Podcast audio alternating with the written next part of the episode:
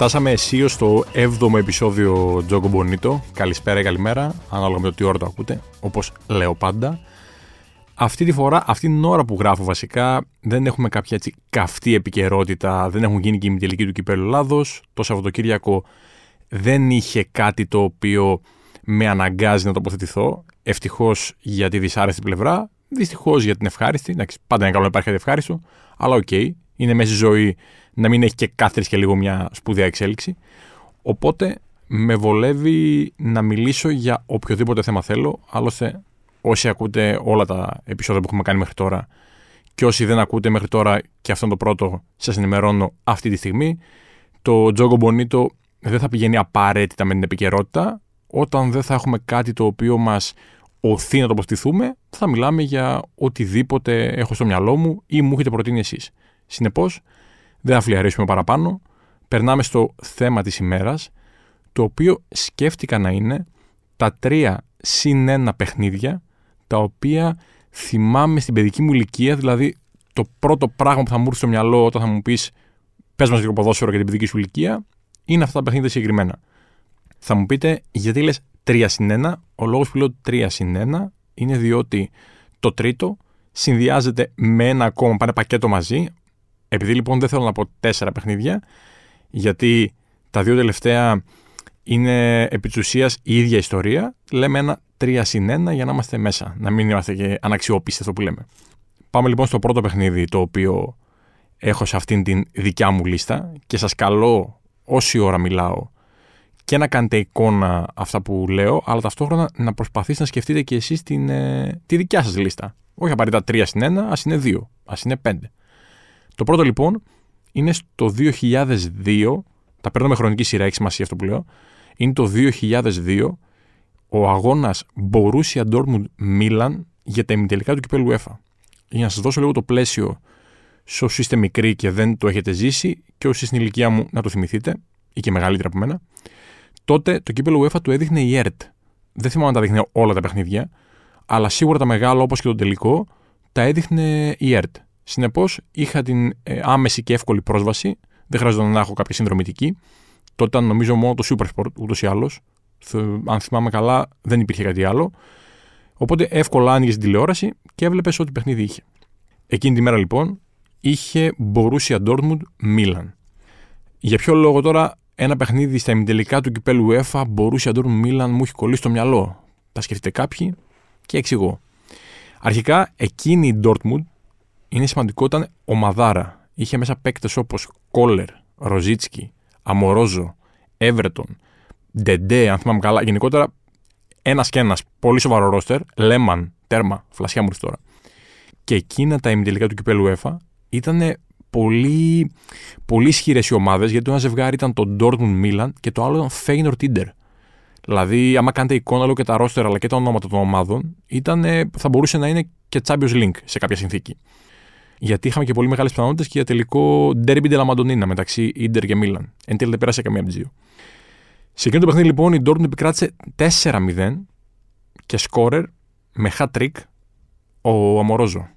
Έκτοτε λοιπόν τον ερωτεύτηκα και αυτόν, όπως είχα γενικότερα μεγάλη ροπή στο να ερωτεύομαι τους Βραζιλιάνους στάρ εκείνης της εποχής. Είναι μια εποχή, για να δώσω και ένα δεύτερο πλαίσιο, όπου η Βραζιλία είχε πάρα πολλούς παικταράδες, ειδικά σε μεσοεπιθετικής φύσης, και πολλοί εξ αυτών δεν ήταν καν στο Μουντιάλ του 2002. Έτσι. Λοιπόν, τώρα, για ποιο λόγο ήμουν αυτό το μάτς, πέρα από το σκορ, πέρα από τους παικταράδες, πέρα από τον Αμορόζο που είπα και όλα αυτά? Εμένα τότε το παιδικό μυαλό μου επεξεργαζόταν διαδικά. Και τι εννοώ? Έβλεπα κυτρινόμαυρα και κοντά τις κερκίδες. Ναι, έχω ξαναπεί αυτή την ιστορία, αλλά θα την πω και εδώ πέρα για να την ακούσουν περισσότεροι. Έβλεπα κυτρινόμαυρα και κοντά τις κερκίδες, Άρης. Κυτρινόμαυρα και μακριά τις κερκίδες, Φιλαδέλφια, ΑΕΚ. Συνεπώς, η πρώτη μου απορία, γιατί δεν είχα το μυαλό ενός σημερινού 9χρονου, ο οποίος έχει άπειρη πρόσβαση στην πληροφορία και ξέρει και 10-15 ομάδες παραπάνω από ό,τι ξέραμε εμείς τότε. Συνεπώς, κοιτώντας τον πατέρα μου, η πρώτη ερώτηση που έκανα είναι: ο Άρης είναι? Γιατί το Βεσφάλεν οι κερκίδες είναι κοντά. Προφανώς ο πατέρας μου άδραξε την ευκαιρία, με κοίταξε, λέει: εδώ είμαστε. Τώρα εδώ πέρα πρέπει να χτίσουμε την ψυχολογία του φίλου του Άρη μέσα του. Και μου λέει: ναι, ο Άρης είναι. Συνεπώς, στο δικό μου παιδικό μυαλό, για ένα μικρό χρονικό διάστημα, εγώ βλέπω τον Άρη να κερδίζει την Μίλαν και λίγο καιρό μετά να παίζει στον τελικό του Decaip με την Φέγενορντ. Στο δικό μου μυαλό ο Άρης, αλλά στην πραγματικότητα η Dortmund. Αντιμετωπίζοντας ένα επίσης εντυπωσιακό ρόστερ εκείνης της εποχής, το οποίο είχε μέσα Τόμασον φαν πέρσι και τον Μίστερ Φάουλ Φανχόιντονγκ. Όποιοι δεν τον ξέρετε, ήταν ένας επιθετικός τότε που είχε η Φέγενορντ και όχι μόνο. Και Σφενέρ έπαιξε, γενικότερα δεν θυμάμαι τώρα όλο. Και η Μπενφίκα νομίζω έπαιξε. Δεν θυμάμαι όλες τις ομάδες του. Θα σας γελάσω. Αλλά εγώ το θυμόμαι τότε στην Φέγενορντ, ο οποίος έφτασε κοντά 400 γκολ στην καριέρα του, αλλά είχε απίστευτες εκτελέσεις φάουλ. Η Dortmund έχασε τον τελικό, εφόσον την υποστήριξα εγώ, με 3-2. Αλλά εκείνο το 4-0 με την Μίλαν ήταν ένα από τα πρώτα παιχνίδια έτσι που μου σφινώθηκαν στο παιδικό μου μυαλό, κυρίως λόγω της παραπληροφόρησης που δέχτηκα εντός των τυχών.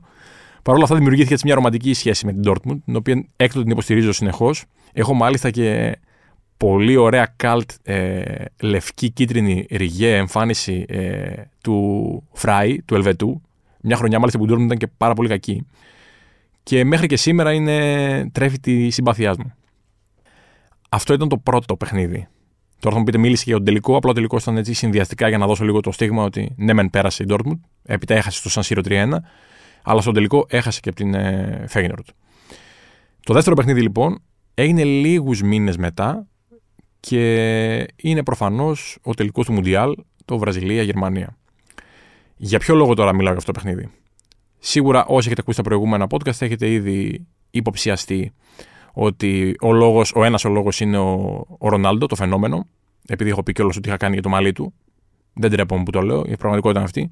Ευτυχώς δεν έχω ανακαλύψει ακόμα τις φωτογραφίες από τότε. Δεν ξέρω βασικά αν υπάρχουν φωτογραφίες από τότε. Απ' τη μία ελπίζω να υπάρχουν έτσι για το αστείο της υπόθεσης. Απ' την άλλη, δεν είμαι πάρα πολύ σίγουρος για το τι θα δω σε αυτές τις φωτογραφίες. Άρα, αφήνω μια άνω τελεία σε περίπτωση που τις βρω, ότι μπορεί και πάλι να μην τις δείξω. Συνεχίζουμε. Εκείνος λοιπόν τελικός δεν μου έχει μείνει στο παιδικό μυαλό, γιατί είδαμε ένα εντυπωσιακό παιχνίδι σαν αυτό που είδαμε στο Κατάρ μεταξύ Αργεντινής και Γαλλίας.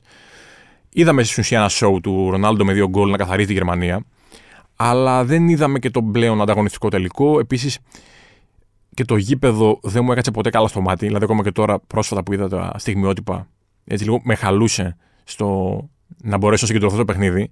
Έχω ένα θέμα ακόμα αυτό, ίσως είναι και δικό μου κόμπλεξ, να το πω εγώ, η ιδιαιτερότητα, αν θέλετε, να το πω έτσι πιο ευγενικά. Αν το γήπεδο δεν είναι πολύ ποδοσφαιρικό, δεν με ψήνει πάρα πολύ το παιχνίδι. Γι' αυτό καμιά φορά έχω και θέμα να δω αγώνα στο ΟΑΚΑ, όσο καλός και να είναι. Δεν μου αρέσει το ταρτάν, δεν μου αρέσει να είναι μακριά κερκίδες. Γενικότερα αυτό λίγο με χαλάει, αλλά ας μην κάνουμε μεγαλύτερο κύκλο. Είναι όλο αυτό το κλίμα που είχε δημιουργηθεί γύρω-γύρω. Αρχικά, για να σας δώσω λίγο την εικόνα, αυτόν τον αγώνα τον έχω δει στο χωριό μου στη Χαλκιδική, στα Νεαρόδα, με τον πατέρα μου, θείους, γενικότερα την οικογένεια, ίσως και κάποιους φίλους, δεν θυμάμαι ακριβώς ποιοι ήταν παρόντες. Κάντε εικόνα ένα μεγάλο μπαλκόνι, το οποίο δεν έχει μπροστά τίποτα, βλέπεις θάλασσα και έχει ό,τι έδεσμα μπορεί να φανταστείς για ένα ελληνικό χωριό το καλοκαίρι, είναι στο τραπέζι. Από φρούτα έχει το καρπούζι, με τη φέτα για τους μερακλείδες, χωρίς φέτα για τους μη μερακλείδες. Έχει ό,τι θαλασσινό μεζέ υπάρχει, έχει τσίπουρα, έχει μπύρες, έχει ό,τι μπορεί να φανταστείτε. Έχει τον πατέρα μου να έχει το προσωπικό του ενδιαφέρον για τους λάτρεις του στοιχήματος, αν θα βγει ο Ρονάλντο πρώτος σκόρερ, γιατί τον είχε στοιχηματίσει, εν τέλει βγήκε με 8 γκολ.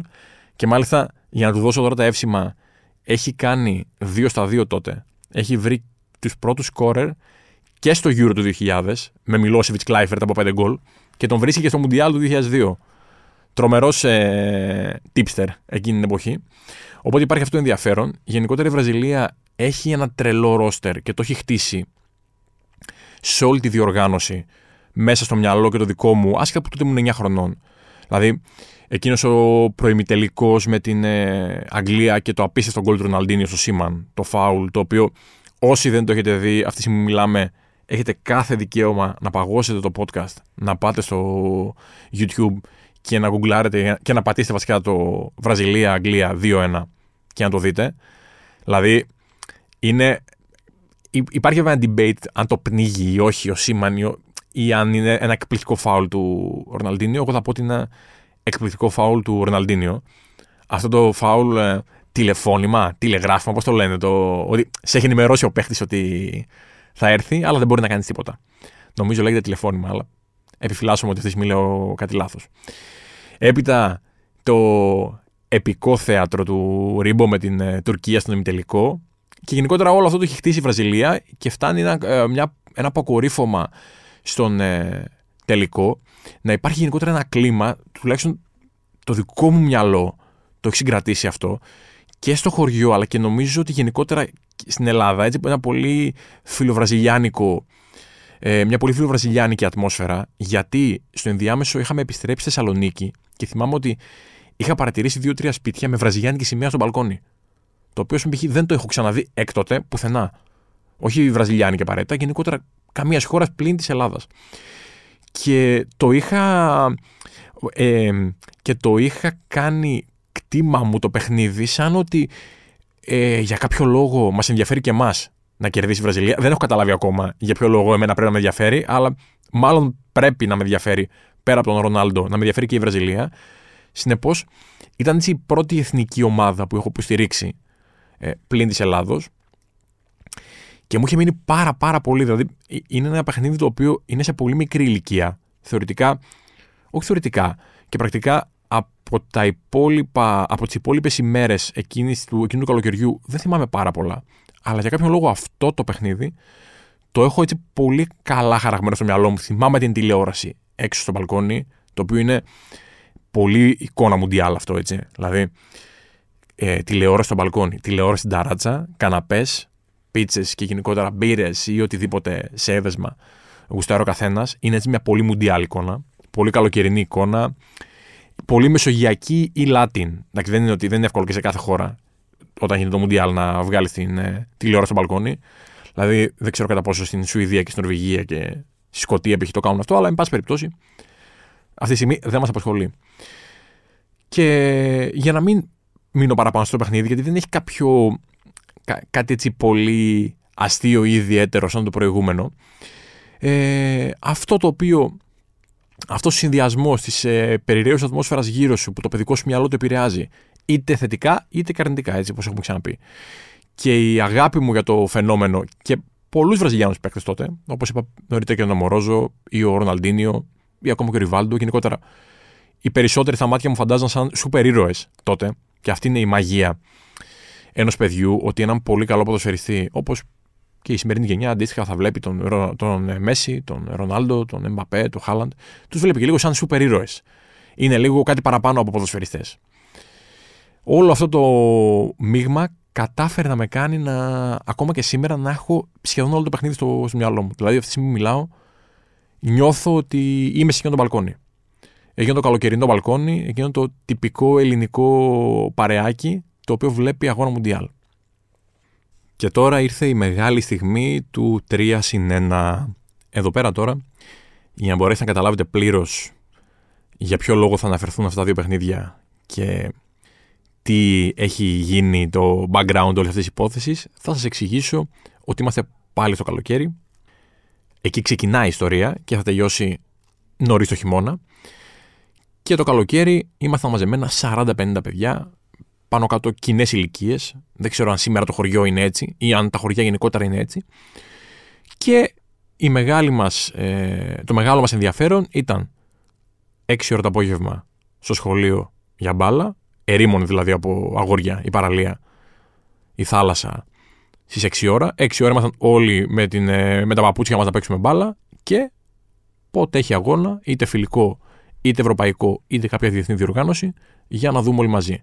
Εφημερίδες και χαμός. Τότε επίσης, να υπενθυμίσω, επειδή μιλάω περίπου για τα καλοκαίρια 2006, 7, 8, 9 μέχρι και 10, όσον αφορά τη δικιά μου παιδική ηλικία, δεν υπήρχε αυτό το σημερινό, η εύκολη ενημέρωση οποιαδήποτε στιγμή, ίντερνετ, σε αυτές τις ταχύτητες, κινητά, όλοι το τέλειο κινητό με την τέλεια κάμερα και γενικότερα την τέλεια πρόσβαση στο ίντερνετ και unlimited megabyte και ό,τι έχετε σήμερα στο μυαλό σας. Συνεπώς, η εφημερίδα ήταν ένα πάρα πολύ αναπόσπαστο κομμάτι.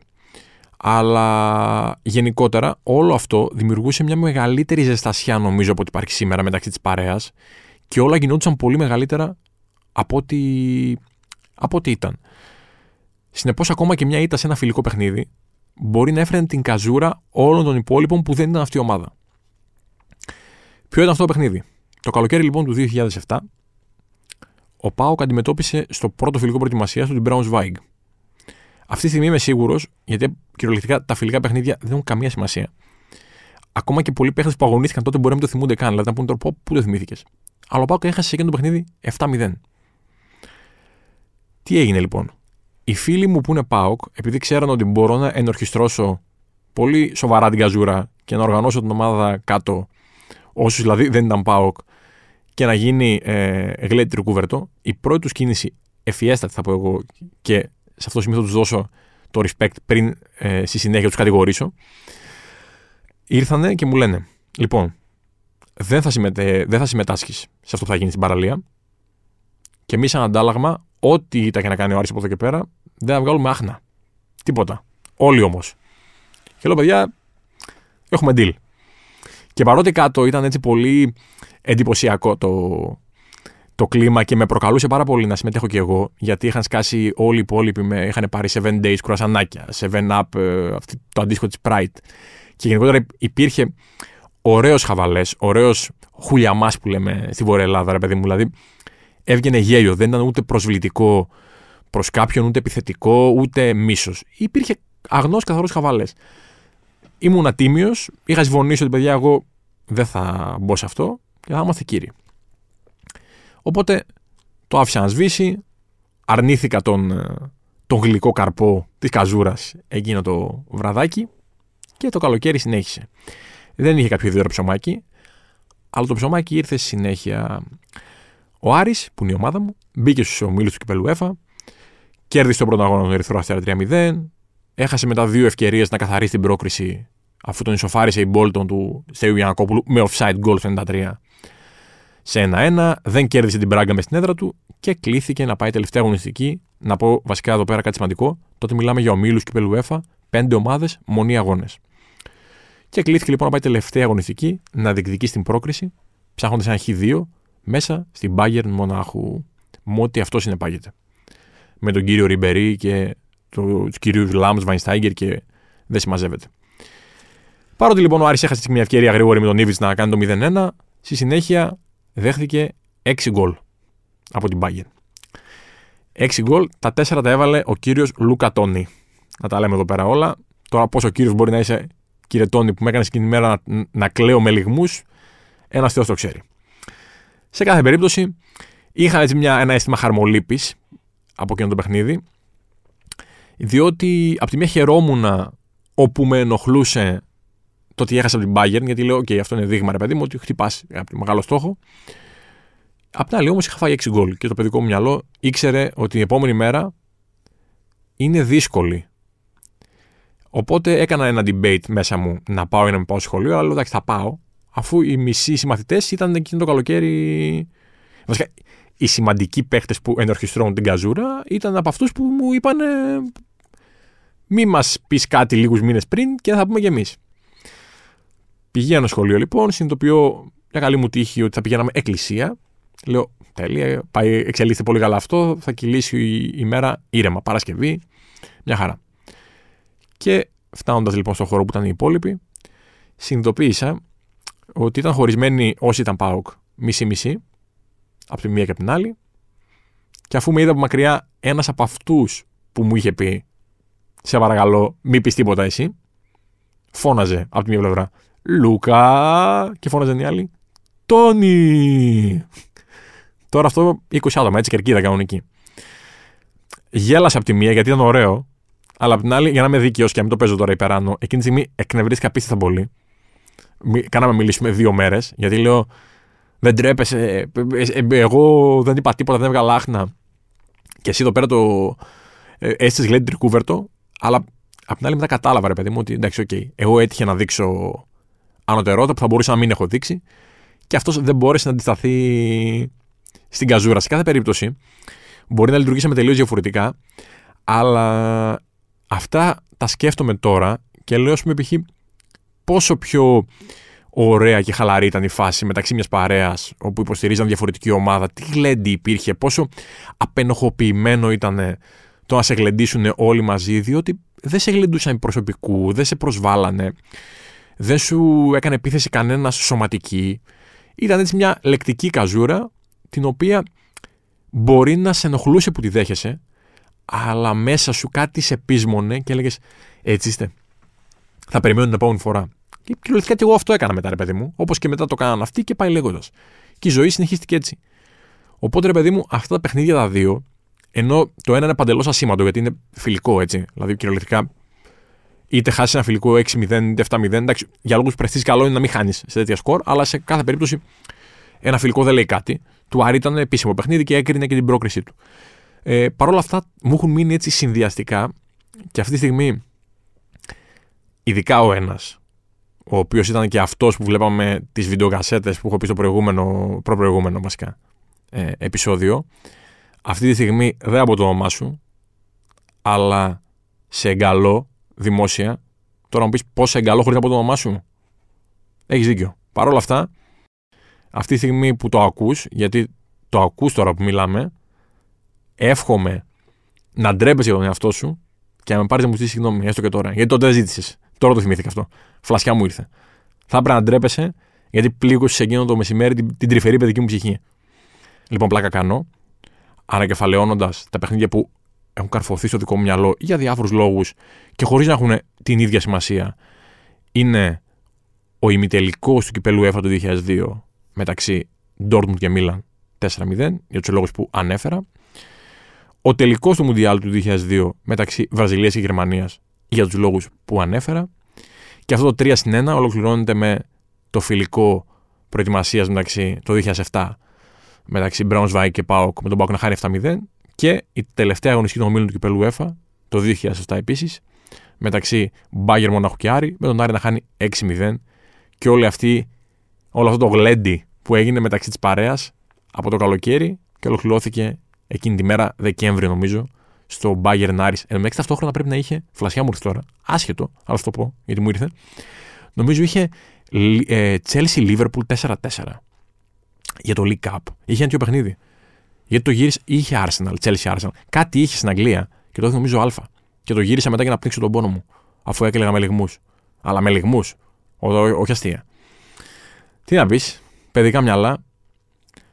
Τα μεγαλοποιούν μερικά πράγματα, τα κάνουμε λίγο πιο προσωπικά, σαν ζητήματα τα οποία είναι τόσο βαρύνουσας σημασίας που θα πρέπει να επηρεάσουν τη ζωή τους. Αλλά η πραγματικότητα είναι ότι όλα αρχίζουν και τελειώνουν σε μια όμορφη πλάκα, σε μια καζούρα, σε μια μέρα που θα λυπηθείς, σε μια μέρα που θα χαρείς, σε μια μέρα που θα χάσεις και σε μια άλλη που θα κερδίσεις. Αυτές οι παρέες είναι υγιέστατες. Αυτές οι μικτές παρέες, οι οποίες αντιλαμβάνονται το ποδόσφαιρο σαν μέσο καζούρας, ακόμα και όταν δεν τηρούν το λόγο τους, κύριοι. Σας εγκαλώ και πάλι. Βλέπετε έτσι, δεν το αφήνω.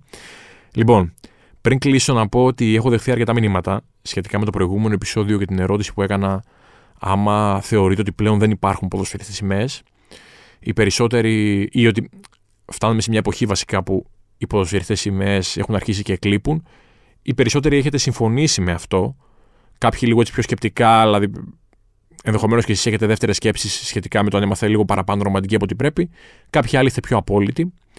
Σε κάθε περίπτωση θα θελήσω να πιστέψω το σενάριο που λέει ότι εμείς είμαστε λίγο παραπάνω ρομαντικοί και γκρινιάζουμε εκεί που δεν υπάρχει τόσο πολύ λόγος και σε λίγα χρόνια θα δούμε ότι ήμασταν λάθος και ότι έχουν συνεχίσει και παράγονται ποδοσφαιριστές σημαίες και το ποδόσφαιρο είναι σε σωστά χέρια. Σε κάθε περίπτωση, αυτά τα αναλύσαμε στο προηγούμενο επεισόδιο, δεν χρειάζεται να πούμε και τώρα, δεν χρειάζεται να πλατιάσουμε παραπάνω. Αυτό που θα σας καλέσω να κάνετε, αν δεν το κάνατε πριν που το είπα, είναι να σκεφτείτε εσείς τα δικά σας παιχνίδια, τα οποία έτσι ακαρία τώρα μπαμ θα σας έρθουν στο μυαλό από την παιδική ηλικία, ανεξάρτητα αν είναι τελικός κυπέλλου ή μουντιάλ ή οτιδήποτε, και δεν απαραίτητο να είναι αυτά τα οποία είναι διάσημα, έτσι. Γιατί εγώ, ας πούμε, προσωπικά προσπέρασα τώρα το Λίβερπουλ Μίλαν στην Κωνσταντινούπολη, δεν το ανέφερα το 2005, γιατί θα πω αυτό και θα κλείσω. Η πραγματικότητα είναι ότι που ήμουν και μικρός, στο 3-0, η μητέρα μου είπε: έλα, αγόρι μου, τελείωσε το παιχνίδι, πέσει για ύπνο. Συμφώνησα και κοιμήθηκα. Ξυπνώντας και ξύπνησα, έχοντας χάσει τον πιο συναρπαστικό τελικό Champions League. Τι να πω, ντρέπομαι για μένα. Σας ευχαριστώ πάρα πολύ και σήμερα. Ανανεώνουμε το ραντεβού μας για την επόμενη εβδομάδα.